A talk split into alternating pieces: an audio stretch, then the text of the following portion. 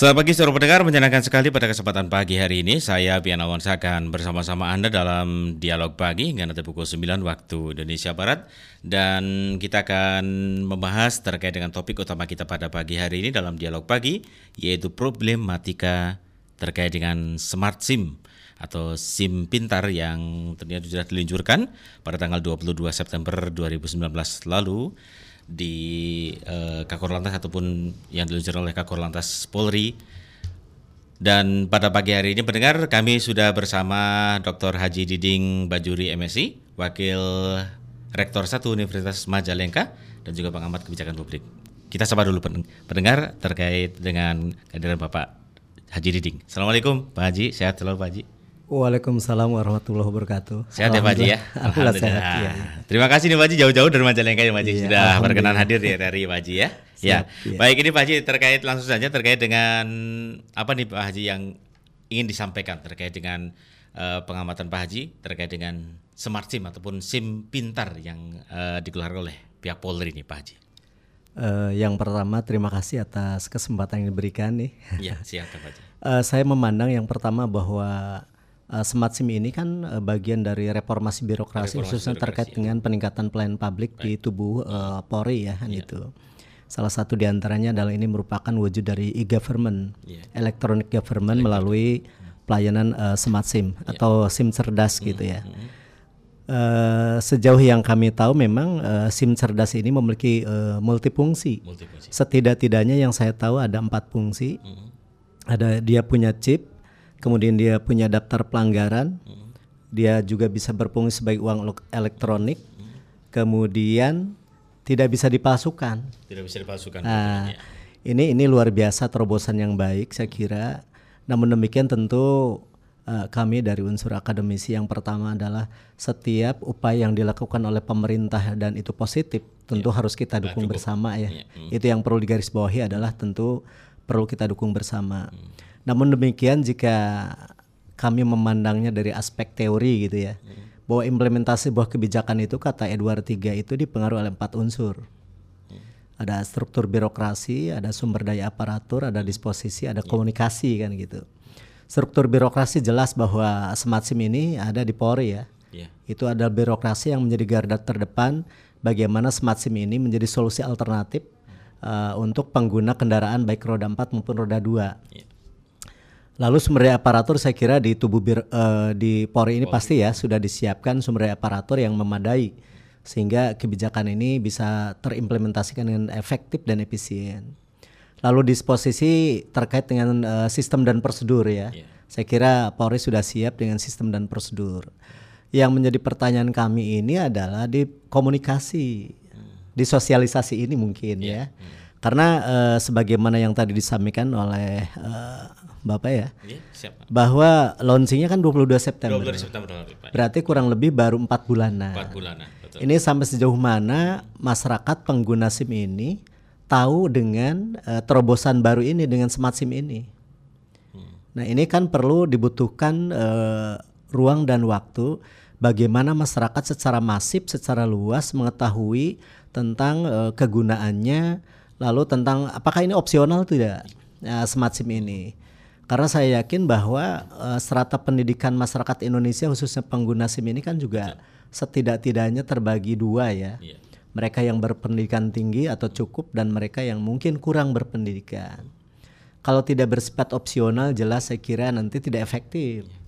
Tentu barangkali SIM yang smart SIM ini akan menjadi seperti SIM yang konvensional, konvensional. itu yang konvensional aja mohon maaf saya potong ya Pak, iya, iya, Haji ya. Iya, iya. Yang konvensional aja masyarakat juga dalam tanda kutip enggan gitu ya Pak Haji. Ya. Nah, nah betul. ini apalagi di uh, dipengaruhi ataupun di uh, ada kalimat smart gitu. Iya, betul. Masyarakat betul. yang dalam notabene ya mungkin ya Pak Haji mohon maaf hmm. tidak uh, merendah masyarakat iya, iya. tapi juga akan uh, pola pendidikan mereka kan berbeda Pak Haji ya. Iya, iya, iya belum menyadari bahwa smart SIM ini uh, banyak sekali keunggulan-keunggulan, tapi masyarakat kan tidak mengetahui keunggulan tersebut. Yang yeah. penting saya mempunyai uh, SIM gitu ya Pak Haji ya. Yeah, Dan inilah yeah. yang tentu juga dalam tanda kutip perlu disosialisasikan. Nah, nah gitu Pak Haji. Kami tidak tahu hmm. sampai sejauh mana yeah. Ya. uh, Polri ini bekerja sama dengan berbagai pihak hmm. terkait dengan sosialisasi, sosialisasi smart SIM ini. Hmm. Sehingga masyarakat benar-benar mengetahui yeah.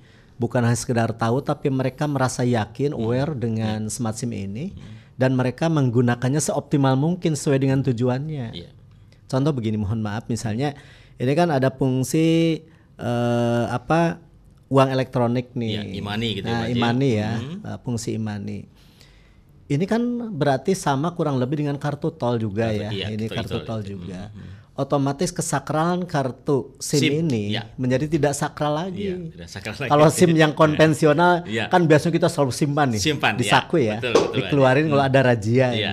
Kalau sekarang ada fungsi-fungsi yang lain, ini kan lebih mobile. Iya. Hmm. Resistensi keselip, resistensi Kehilangan, hilang gitu, Pak kehilangan Haji, ya. dan lain-lain.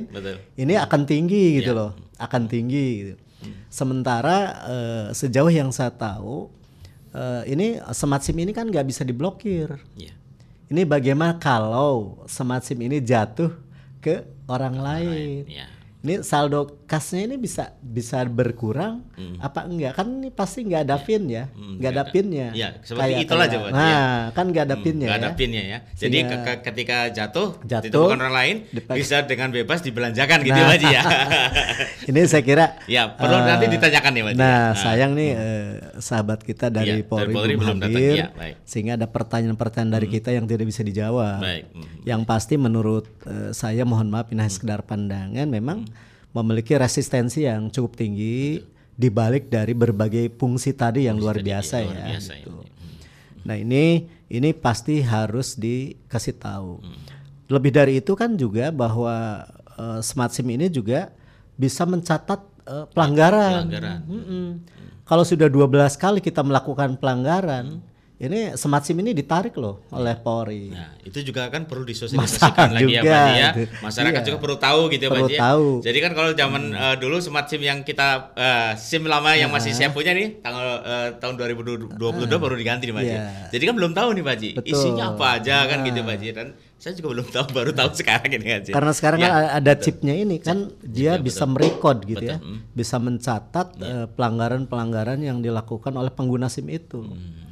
Ketika misalnya pelanggaran itu secara kumulatif, sudah 12 pelanggaran, otomatis ditarik ini smart SIM-nya ini. Iya. Nah, lalu bagaimana mekanismenya ketika SIM itu ditarik? Iya. Eh, apakah misalnya harus ada apa denda atau harus ada kurun waktu tertentu sehingga ini baru ditarik atau bagaimana? Baik. Ini yang perlu saya kira dijelaskan ya oleh petugas kan itu. Polri nanti dari pihak polisian ya Pak Haji ya. Ya, Baik, kita akan berisi sejenak Pak Haji ya. Ya, kita boleh, sembari menunggu eh, pihak kepolisian nampaknya kurang sip barangkali gitu ya Pak Iya, Haji ya. iya. Eh, ke pihak kepolisian nanti eh, dari pihak Polres eh, Cirebon Kota ataupun Polres Ciko untuk kesempatan pagi ini yang akan hadir bersama kami pendengar dan silahkan Anda juga nanti bisa berkirim komentar Anda terkait dengan problematika smart SIM yang tadi sudah sedikitnya sudah diolas oleh Bapak Dr. Haji Diding Bajuri MSI, Wakil Rektor 1 Universitas Majalengka, sekaligus juga sebagai pengamat kebijakan publik untuk pagi hari ini karena itu pukul 9 waktu Indonesia Barat. Dan silakan tentu pendengar, Anda masih bisa, ber- bisa berkomentar bersama kami di 081324951935. Baik, dan kami akan hadirkan komentar-komentar dari Anda dan kami akan segera kembali. Ada telepon? Baik. Nampaknya ada telepon. Baik, kita sapa dulu penelpon ya, Pak Haji ya. Iya, siap. Baik, silakan. Assalamualaikum. Malik, ah, Assalamualaikum. Selamat Baik. pagi. Baik, selamat pagi Pak Musa dibilang silakan Pak Musa. Oh iya iya terima Hmm, kasih. Baik, silakan Pak Musa. Dengan Pak Haji Diding nih Pak Musa. Ya, Hmm. selamat pagi Pak Haji Didik. Selamat pagi, Pak. Ya. Hmm, saya- nggak mempersoalkan Hmm. apakah itu SIM lama atau juga Iya. smart SIM. Hmm. Yang penting pemegang SIM itu ah, benar-benar didapat dari bobot kualitas mekanisme kerjanya. Hmm. apakah itu SIM lama atau SIM baru nggak penting gitu. Hmm. Yang penting jangan dijadikan simbol gengsi Hmm. untuk mendapatkan uh, pelayanan kemudahan. Karena kita juga semakin ini prihatin dengan Hmm. banyaknya kecelakaan seperti bis pariwisata di Subang, Iya. kecelakaan tol di Cipali. Hmm. Nah, yang saya inginkan itu di sini faktor manusianya, faktor pemegang SIM dari manusianya harus mempunyai disiplin yang tinggi sesuai dengan uh, smart SIM yang didapat. Jangan mendapatkan SIM uh, mujizat. Terima kasih. Baik, Assalamualaikum. Terima kasih. Waalaikumsalam. Waalaikumsalam. Baik, sebelum kita break, eh, silakan Pak Haji untuk menanggapi dari eh, pertanyaan dari Pak eh, Musa di Pilang, Cirebon Iya, Pak Haji. Silakan. Saya kira eh, sepakat Pak Musa terima kasih atas atensinya. Kalau menurut saya pertama memang sepakat dengan apa yang Bapak sampaikan bahwa yang terpenting adalah bukan hanya dari unsur safety-nya ya keamanan kartu ini tapi lebih pada bagaimana pengguna ini aware banget tentang SIM. Jadi SIM diperoleh berdasarkan eh, prosedur tetap yang ditentukan. Bukan hasil dari ya Pak Haji, misalnya ya kong kali kong ya, lah Ya. atau nembak atau apa pun itu karena ini akan berdampak Ya. pada keamanan si pengguna itu sendiri. Bahkan mungkin orang lain Pak ya. Nah, bahkan mungkin orang lain. Intinya bahwa prosedur tetap yang ditentukan bagaimana seorang dapat menggunakan SIM ini bisa dilakukan dengan baik. Yang kedua, terkadang memang kalau sudah di jalan itu sudah sudah beda. Ya. Kalau yang nama orang di jalan itu terkadang misalnya ketika melihat situasi menjadi pengendalian emosi itu juga penting. Jadi kadang-kadang pengetahuan itu bisa tertutup oleh sikap emosional. Nah untuk itu bahwa ini penting buat kita tentu bahwa keamanan itu jauh lebih penting daripada hal yang lain. Tentu di awal ada salah administrasi bagaimana kita mendapatkan SIM ini secara prosedural. Prosedural begitu ya Pak ya. Yang kedua bagaimana eh, SIM ini karena tadi secara prosedural digunakan, bagaimana kita bisa eh, berkendara secara safety lah gitu ya. Dengan menaati peraturan lalu lintas dan lain sebagainya termasuk adalah kendaraan kita Iya. yang harus selalu terawat kan gitu ya. Pak? Fit dan prima gitu ya Nah, Pak Haji ya. Contoh ada indikasi kemarin katanya bahwa eh, aplikasi di STNK itu tidak sesuai dengan kondisi mobil. Ini kan berarti ada sesuatu yang beda ini. Yang salah di mana gitu. Iya. Berarti ada sesuatu yang sudah eh, di STNK-nya berisi seperti ABC dan lain-lain, sementara tidak sesuai dengan kondisi eh, fisik mobil gitu. Ini kan sudah sudah ada eh, hal yang apa namanya pemalsuan kah Iya, atau betul. bagaimana? Betul betul. Hmm. Ini juga saya kira yang menjadi persoalan terjadinya sebuah eh, kecelakaan lalu lintas gitu. Intinya kan harus ditekankan kepada eh, pemegang SIM ya Pak Haji ataupun Iya. yang orang yang akan eh, membuat SIM tersebut ya terkait dengan ujian-ujian yang dilaksanakan sebagai ciri khas lulus atau tidaknya begitu Pak Haji ya. Saya Yang kira eh, bukan hanya pengguna ya, pengguna ya. Hmm. tapi juga adalah eh, pelayan. Pelayan ya. Oh ya. Bagaimana pelayan dalam ini para petugas memberikan SIM ini kepada orang-orang yang memang pertama adalah baik secara fisik maupun psikis memang dia layak. Ya. Dia su- sudah lolos uji lah kan gitu. Sudah lolos uji. Itu yang pertama. Yang kedua tentu adalah pengguna, Pengguna, kan gitu ya. Hmm, baik, baik. Baik, Pak Haji kita akan break sejenak dan kita akan uh, kembali mendengar setelah Anda menyimak beberapa rangkaian informasi dan rangkaian lagu. Sembari kita menantikan kehadiran dari pihak kepolisian ataupun dari pihak Polres Cirebon Kota untuk pagi hari ini dalam dialog pagi terkait dengan problematika uh, smart SIM yang Anda bisa ikuti nanti pukul 9 waktu Indonesia Barat.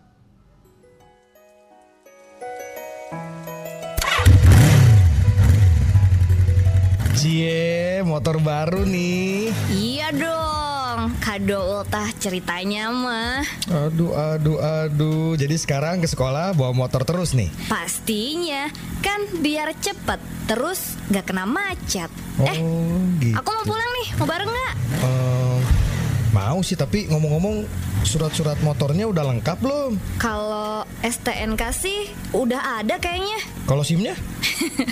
Belum Aduh, repot dong kalau gitu. Nanti bisa ditilang loh. Ya udah deh, sini aku antar kamu bikin SIM yuk. Serius nih? Ya, tapi aku aja yang bawanya ya, karena kan aku udah punya SIM. Oke deh kalau gitu Let's go.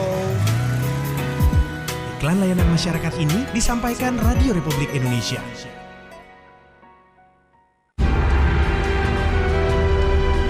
Perubahan dunia dirasakan makin cepat. Diperlukan performa dan kualitas manusia Indonesia yang unggul untuk menjawab tantangan zaman.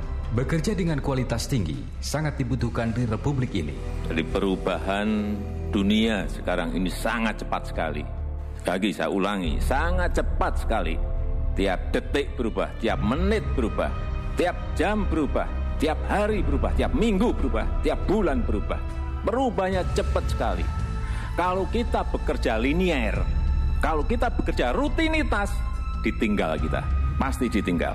Kerja kita monoton, ditinggal kita. Presiden Republik Indonesia Joko Widodo.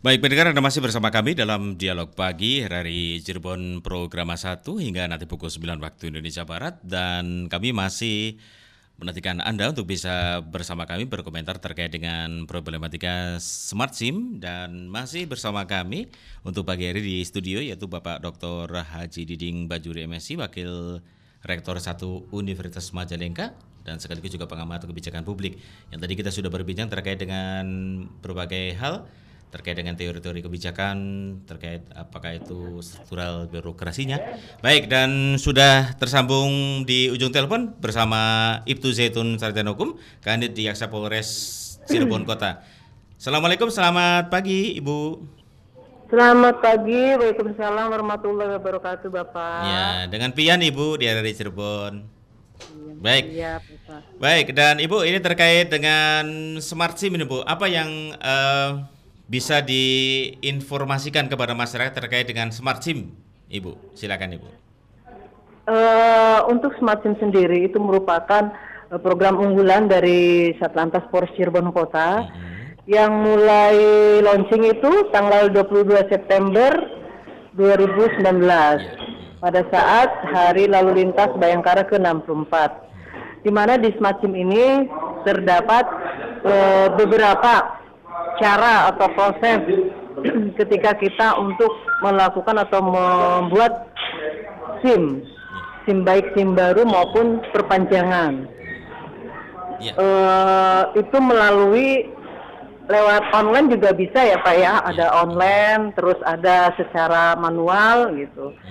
Apabila untuk online, ini persyaratan yang harus dilengkapi nih Pak ada KTP asli plus fotokopi kemudian eh, SIM asli yaitu kalau kalau kalau yang baru berarti belum punya SIM ya. Kemudian kesehatan. Terus mengisi formulir. Formulir ini dari daftar online nih pak ya?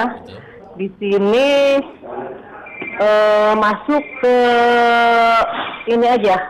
Ke websitenya https titik dua garis miring dua sim titik polresiko.com itu Pak. Itu kita bisa masuk daftar melalui online, nanti akan eh, masuk dan perlang, apa persyaratan-persyaratan itu sudah ada di situ di Smart SIM sendiri Pak gitu. Baik. Ya, Jadi dan situ sudah terdaftar semua sudah bagaimana prosesnya caranya. ya. Baik Ibu terkait dengan tadi sudah diinformasikan bahwa tentunya ini Smart SIM sudah di launching pada tanggal 22 September 2019 lalu Ibu ya. Berarti kurang lebihnya 4 bulan setelah ini dan eh, terkait dengan berbagai hal promosi ataupun informasi kepada masyarakat seperti apa nih Bu terkait dengan Smart SIM ini Bu? Ah, baik. Eh, untuk eh, promosi atau untuk eh, kita meng, apa namanya sosialisasikan masalah Sosialisasi, smart ya. Kita di samping malah sosialisasi di eh, apa namanya di medsos, kemudian kita pasang spanduk di tempat-tempat yang strategis yang kira-kira bisa terbaca oleh masyarakat umum atau di tempat-tempat keramaian. Kemudian mungkin ke melalui Babin Kantimas ke kelurahan-kelurahan ataupun ke sekolah-sekolah. Demikian Pak. Baik, dan ini juga di studio eh, sudah hadir Bapak Dr. Haji Diding Bajuri MSI Ibu, Wakil Direk, eh, Wakil Rektor 1 Universitas Majalengka dan juga sebagai pengamat kebijakan publik dan nanti kita sudah berbincang-bincang sejenak terkait dengan Smart SIM ini Bu yang sudah diinformasikan kepada eh, pendengar terkait dengan eh, berbagai hal kebijakan ya eh, mungkin Ibu bisa menyapa terlebih dulu Bapak Dr. Haji Diding Bajuri MSI ini Bu. Silakan. Assalamualaikum warahmatullahi wabarakatuh. Selamat pagi Bapak. Bagaimana kabarnya Bapak? Alhamdulillah, waalaikumsalam warahmatullahi wabarakatuh. Selamat pagi juga Bu. Siap Bapak. Iya, boleh nggak Bu bertanya sedikit? Ini Pak Boleh Bapak Iya, jangan iya. panjang Ini, nih, Pak ya. Rektornya bertanya nih, bukan silakan Pak. Rektor. Ya, eh, saya mewakili konsumen lah, Ya, gitu ya. masyarakat ya, Pak, ya? ya, ya, masyarakat. gitu. Ini smart sim ini user friendly nggak? Mudah untuk dipakai gitu kan? Biasanya, mohon maaf, masyarakat itu kan setidak-tidaknya, terutama bagi masyarakat yang berpendidikan rendah ini, andai mereka punya smart sim ini juga mereka harus tahu eh, fungsi-fungsinya. Kira-kira gimana bu eh, supaya masyarakat paham dengan fasilitas-fasilitas yang ada di dalamnya gitu. Siap. Ya. Eh, untuk SIM ini memiliki fungsi uang elektronik yang bisa digunakan untuk membayar tol, Iya.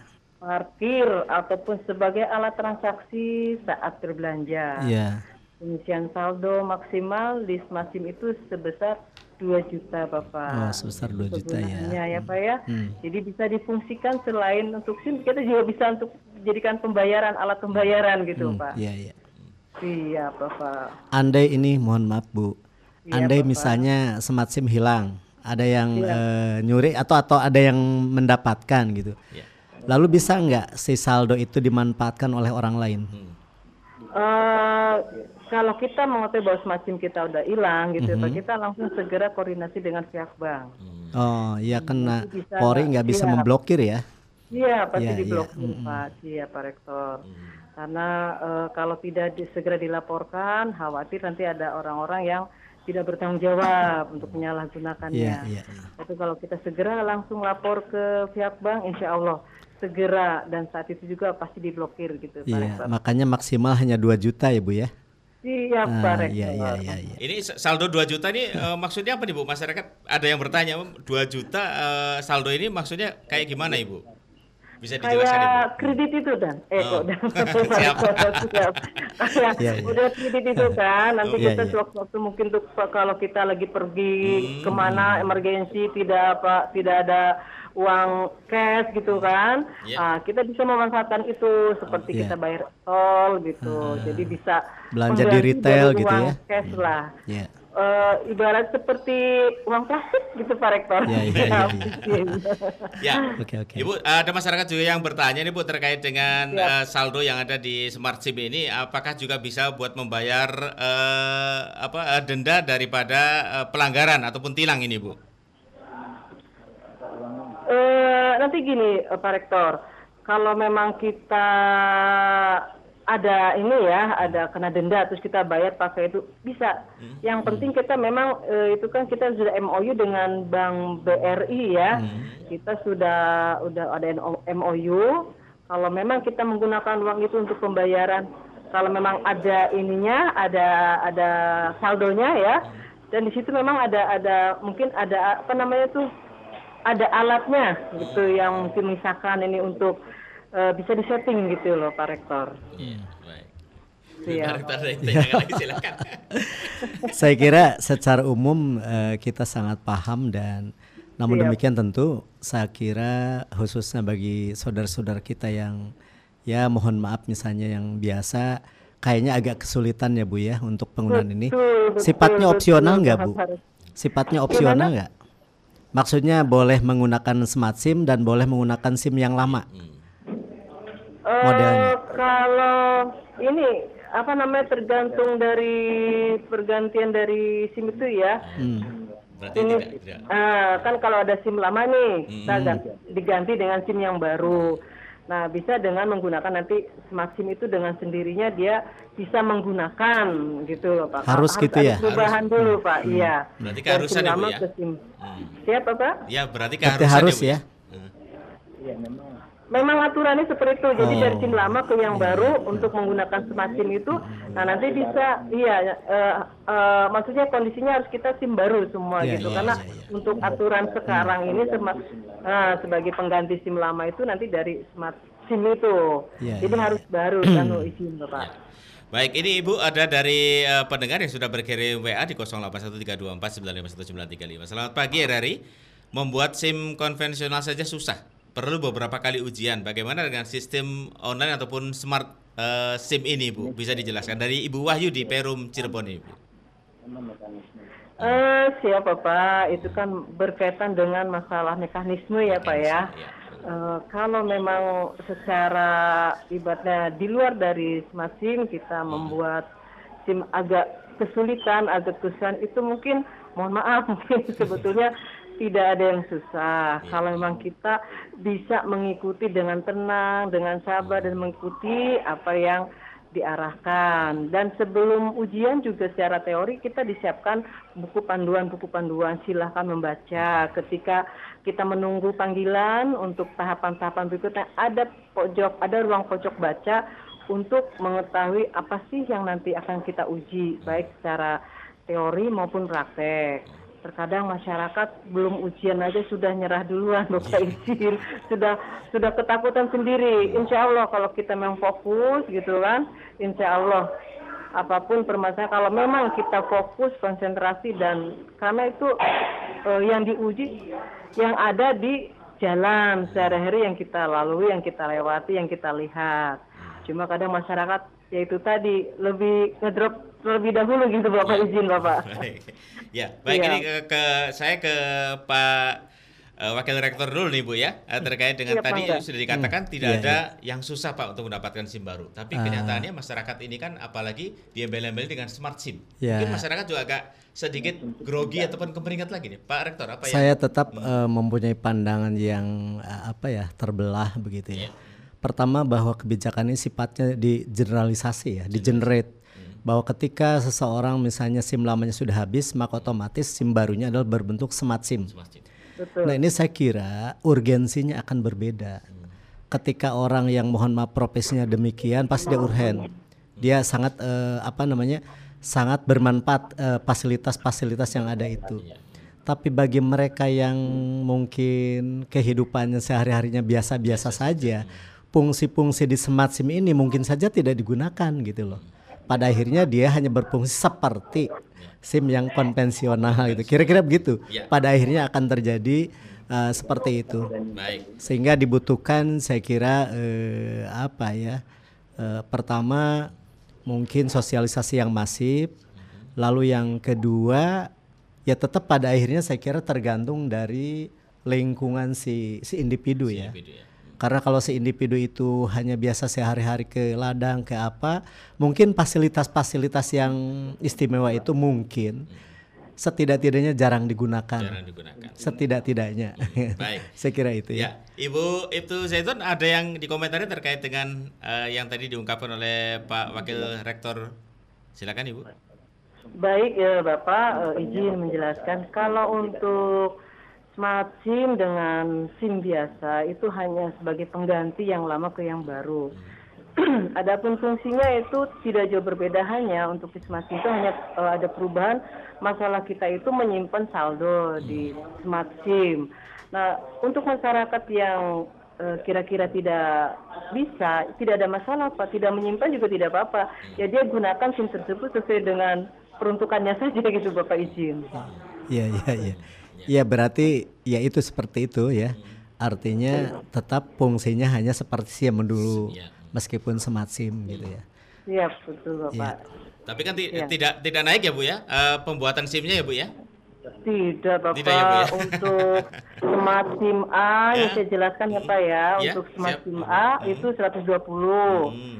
Smart SIM B1 120.000 juga, Smart SIM B2 120.000, Smart SIM C 100.000 dan SIM D 50.000. Gitu Bapak izin. Untuk yang perpanjangan Ya. yang smart SIM A-nya 80.000 Bapak ya dan perpanjangan penggantian smart SIM B1 80. Yang berbeda, berbeda itu hanya perpanjangan penggantian smart SIM C Bapak 75.000. Itu Bapak izin. Baik. Terkait dengan hal ini Pak eh, Rektor, apa nih Pak yang bisa diangkat eh, daripada eh, tarif ataupun juga dari eh, harga daripada smart SIM ini kan smart SIM yang pertama itu kan eh, SIM yang biasa itu kan sama nih Pak harganya dengan smart apakah dalam tanda kutip ini memang hanya sebatas promosi sosial atau gimana Pak menurut Pak Saya saya mohon maaf kalau masalah harga no comment ya, saya Ya, nggak saya nggak tahu gitu lah. Saya tidak tidak masuk ke wilayah itu. Saya lebih eh, apa ya mengapresiasi smart SIM ini bisa merecord kan gitu.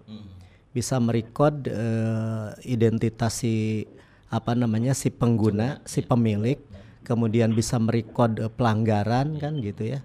Ini ini yang bagusnya. Kemudian cuman dari hal lain mungkinnya mohon maaf. Kan yang namanya suatu kebijakan itu apakah ini karena kepentingan atau kebutuhan? Saya kira ini ini mohon maaf ini dalam pandangan saya cenderung lebih didasarkan kepada kepentingan bukan kebutuhan.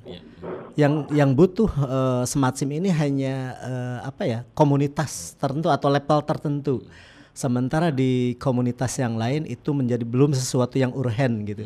Pada akhirnya ini eh, lagi-lagi apakah ini kepentingan atau kebutuhan? Tapi dari aspek eh, kepolisian tentu akan mengatakan kebutuhan. Karena sekali lagi dengan smart SIM ini kan ada ada data chip ya yang merekod identitas si pengguna, kemudian merekod eh, pela- jumlah pelanggaran dan lain-lain. Ya, Sehingga betul. ketika kalau sudah 12 kali melanggar kan eh, smart SIM ini bisa ditarik ya Bu ya? Siap betul. Betul ya?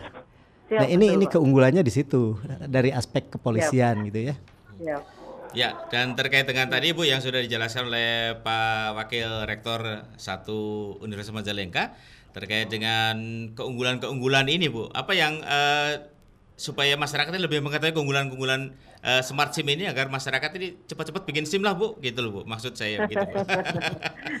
agar mengetahui karena eh, mungkin wah ini kan SIM lama nggak ada keunggulannya. Ah, mungkin aja nih kalau Iya. SIM baru mungkin dengan sosialisasi, dengan promosi dan dengan eh, informasi yang terkini mereka ataupun yang dulunya tidak mempunyai SIM sehingga tentunya ingin ingin tahu dan ingin eh, membuat SIM smart SIM ini Bu. Ibu silakan. Siap Bapak, izin menjelaskan. Memang kalau untuk eh, smart SIM itu kita kembalikan lagi ke masyarakat. Masyarakat sekarang ini banyak masyarakat yang sudah bijak, yang sudah cerdas, yang sudah banyak pintar gitu ya Pak ya. Eh, kalau memang dia menilai bahwa smart SIM itu merupakan terobosan dari Korlantas yang memang betul-betul menguntungkan bagi dirinya sendiri, saya yakin masyarakat itu dia dengan sukarela untuk berpindah untuk beralih segera memperbaiki smart SIM-nya gitu Bapak. Tapi kalau dengan masyarakat yang mungkin istilahnya ah untuk apa smart SIM itu ya, udah yang penting saya punya SIM, itu juga kita tidak terlalu menekankan harus tidak. Karena ini kan intinya untuk keselamatan bagi pengendara yang berkendara di jalan raya suatu persyaratan bahwa masyarakat yang berkendara di jalan raya harus memiliki SIM. Demikian Bapak. Ya. Jadi tidak ada penekanan harus harus, tapi kita tetap. Memang kita belum maksimal, memang kita belum sempurna, tapi kita tetap berusaha untuk memperbaiki eh, bahwa SIM itu ke depan untuk kebaikan kita semua. Demikian Bapak. Baik. Ibu eh, terkait dengan eh, pembuatan SIM ataupun smart SIM yang baru ini eh, bagaimana Ibu terkait dengan animo masyarakat ini Bu? Udah empat bulan ini Bu di Ciko ini Bu. Eh, Alhamdulillah Pak, sampai saat ini eh, masyarakat animonya banyak sekali dan kita untuk pelayanan hampir tiap hari itu penuh terus Bapak izin. Ini kebetulan saya juga di ruangan pelayanan SIM. Banyak masyarakat atau istilahnya eh, khususnya Cirebon ya dan membutuhkan SIM yang berbentuk smart smart SIM demikian Bapak. Jadi alhamdulillah eh, mereka ini atau masyarakat ini betul-betul eh, tertib lalu lintas karena memang itu untuk dibutuhkan ketika sesaat berkendara di jalan raya. Demikian Bapak. Eh, Berarti eh, tidak ada eh, hal-hal yang tentunya juga eh, masyarakat eh, ingin ungkapkan Ibu terkait dengan eh, mungkin kesulitan ataupun juga kesan pertamanya mereka mempunyai smart SIM gitu Ibu. Alhamdulillah untuk sampai saat ini tidak ada kendala yang negatif. Mereka ketika menerima surat atau SIM, smart SIM yang baru, mereka bangga. Dalam arti, oh SIM-nya baru ya, katanya. Oh SIM-nya bagus ya, warnanya bagus, warnanya merah putih nggak kayak dulu lagi. Eh, kelihatan wajah sumringahnya demikian Bapak. Ya, tapi eh, apakah eh, yang menerima smart SIM ini sudah mengetahui semuanya Bu? Keunggulan-keunggulan daripada smart SIM ini Bu? Ya, sebelum kita menerbitkan smart SIM, kita ada ada sosialisasi dari petugas atas keunggulan-keunggulan atau kelebihan maupun kekurangan dari smart SIM itu sendiri, Bapak. Dan kita sudah membuatkan banner-banner di ruangan eh, pelayanan SIM ketika masyarakat mau membuat SIM, mereka sambil menunggu panggilan, mereka bisa membaca apa sih keunggulan-keunggulan atau kekurangan-kekurangan daripada smart SIM itu sendiri, Bapak izin. Baik. Pak Rektor apa Ya. yang disampaikan Pak silakan. Mungkin ada yang yang uh, belum tersampaikan itu Iya. bahwa di smart SIM itu kan sekarang ada dua foto loh. Ada foto yang besar, ada foto yang kecil. Itu kan untuk menunjukkan supaya lebih safety ya, tidak bisa diduplikasi, tidak bisa ditiru, ya Bu ya. Kan Betul, ada betul, dua Bapak. fotonya sekarang di smart SIM Betul, itu, betul. ada foto besar, Betul, ada foto kecil. Itu Betul. untuk menunjukkan bahwa ini aspek sekuritasnya lebih tinggi. Cuman Betul, mungkin betul. persoalannya itu ada persoalan resistensi. Ketika banyak digunakan, mungkin saja ada resiko terselip, pohon nyimpan gitu kan. Karena Iya. kan bukan hanya untuk ketika ada razia kan biasanya baru dibuka ya. Baru dibuka ya, di ya. di Iya, eh, apa? Kalau sekarang kan bisa dipakai belanja, bisa dipakai tol. Iya. Kadang-kadang Iya. pohon nyimpan, Bu. mungkin bisa jadi seperti itu gitu ya. Siap, Nah, siap, jadi betul, SIM-nya Bapak. tidak sakral lagi sekarang. Betul, betul, Jadi betul. bisa Betul. bahkan mungkin bisa cepet rusak apalagi sering digesek itu betul, ya. betul, betul, Bapak izin, siap betul. ah ini guyon dikit lah Bu ya. Ya. Baik. Iya, Bapak, Eh, betul, Ibu, betul. apa yang eh, disampaikan Ibu eh, terkait dengan tadi yang diungkapkan oleh Pak eh, Rektor ataupun Pak Wakil Rektor ini, Bu? Ya, resistensi. memang betul iya. Pak, dengan kita memiliki smart SIM itu pasti eh, kebutuhan akan bertambah. Hmm. Eh, bagi pemilik smart SIM ada kebanggaan ya, ada istilahnya, oh saya udah punya smart SIM nih, kegunaannya untuk ini, untuk ini, untuk itu, terutama ibu-ibu nih ya kan, mungkin bisa untuk eh, apa namanya Belanja. belanja bisa. Dengan smart SIM wah udah bisa beres selesai semuanya. Memang betul itu akan cepat pudar ataupun cepat rusak gitu ya. Nah itu kita kembalikan lagi ke personnya masing-masing pada saat kita setelah menggunakan kalau disimpan dengan baik-baik di dompet yang khusus di surat-surat tidak dicampur adukan dengan eh, yang lain yang lain biasanya kan ibu-ibu itu kan langsung masuk cepet cepet cepet aja nah coba eh, saya menghimbau untuk membeli dompet yang kecil, yang simple, Tambahan yang dompet lagi nih untuk- Pak Rektor. Siap. Jadi lebih lebih ya, kita kembali lagi ke masyarakat itu Ya, ya Pak ya baik. masalah mau cepat rusak atau tidak kita kembalikan ke masyarakat. Kalau memang dia akan eh, sayang dengan barang itu pasti akan diwanti-wanti akan dihati-hati sekali Baik. izin Bapak. Siap. Ini eh, Ibu itu mohon maaf waktu yang misalkan kita sebelum diakhiri Ibu itu jangan tutup dulu kita akan eh, simak closing statement ataupun juga eh, hal-hal yang terkait dengan problematika dari para smart SIM dari Pak Wakil Direktur, eh, Wakil Rektor 1 Universitas Majalengka nih Pak Dr. Haji Diding Bajuri MSc. Silakan Pak. Ya, closing statement saya bahwa setiap kebijakan pemerintah yang positif harus didukung. Jelas harus ya, supaya efektif dan efisien. Cuman sekali lagi mungkin eh, yang perlu garis bawahi setiap kebijakan itu bukan berdasarkan kepentingan tapi kebutuhan. Dan tentu bahwa segala sesuatu terkait dengan pelaksanaan kebijakan itu harus disiapkan sebaik mungkin sehingga kebijakan itu dapat berjalan secara efektif dan efisien. Saya kira itu. Hmm, baik, dan sekarang Ibu Ibtu Zaitun Sarjana Hukum Kanit di Kiasa Polres Cirebon Kota. Ibu, apa yang ingin disampaikan? Baik Bapak, adapun nanti keluhan atau kekurangan dari smart dan smart SIM itu sendiri, kami tetap akan koordinasi dengan Korlantas bahwa eh, di samping ada keunggulannya, pasti kan ada kekurangannya. Tadi sudah saya jelaskan bahwa kami memang belum sempurna, kami memang belum baik, tapi kami tetap berusaha untuk mengarah yang lebih baik. Maka dari itu kami butuh eh, dari masyarakat apabila kami ada kekurangan, apabila kami ada kurang sempurna atau kurang maksimal, mangga kita terbuka. Sampaikan pada kami. Di eh, pelayanan SIM kami juga ada kotak saran atau masukan apakah puas atau tidak puas dalam hal penanganan SIM kita terbuka di sini. Kalau memang ada keluhan dari masyarakat yang tidak puas dalam smart SIM ini kami akan koordinasikan kami langsung ke dirlantasnya dan langsung ke korlantasnya demikian Bapak izin Baik, terima kasih Ibtu Zaitun Sarjana Hukum Kanit di Kiasa Polres Cirebon Kota yang sudah berbincang bersama kami dalam dialog pagi melalui telepon ya Bu ya.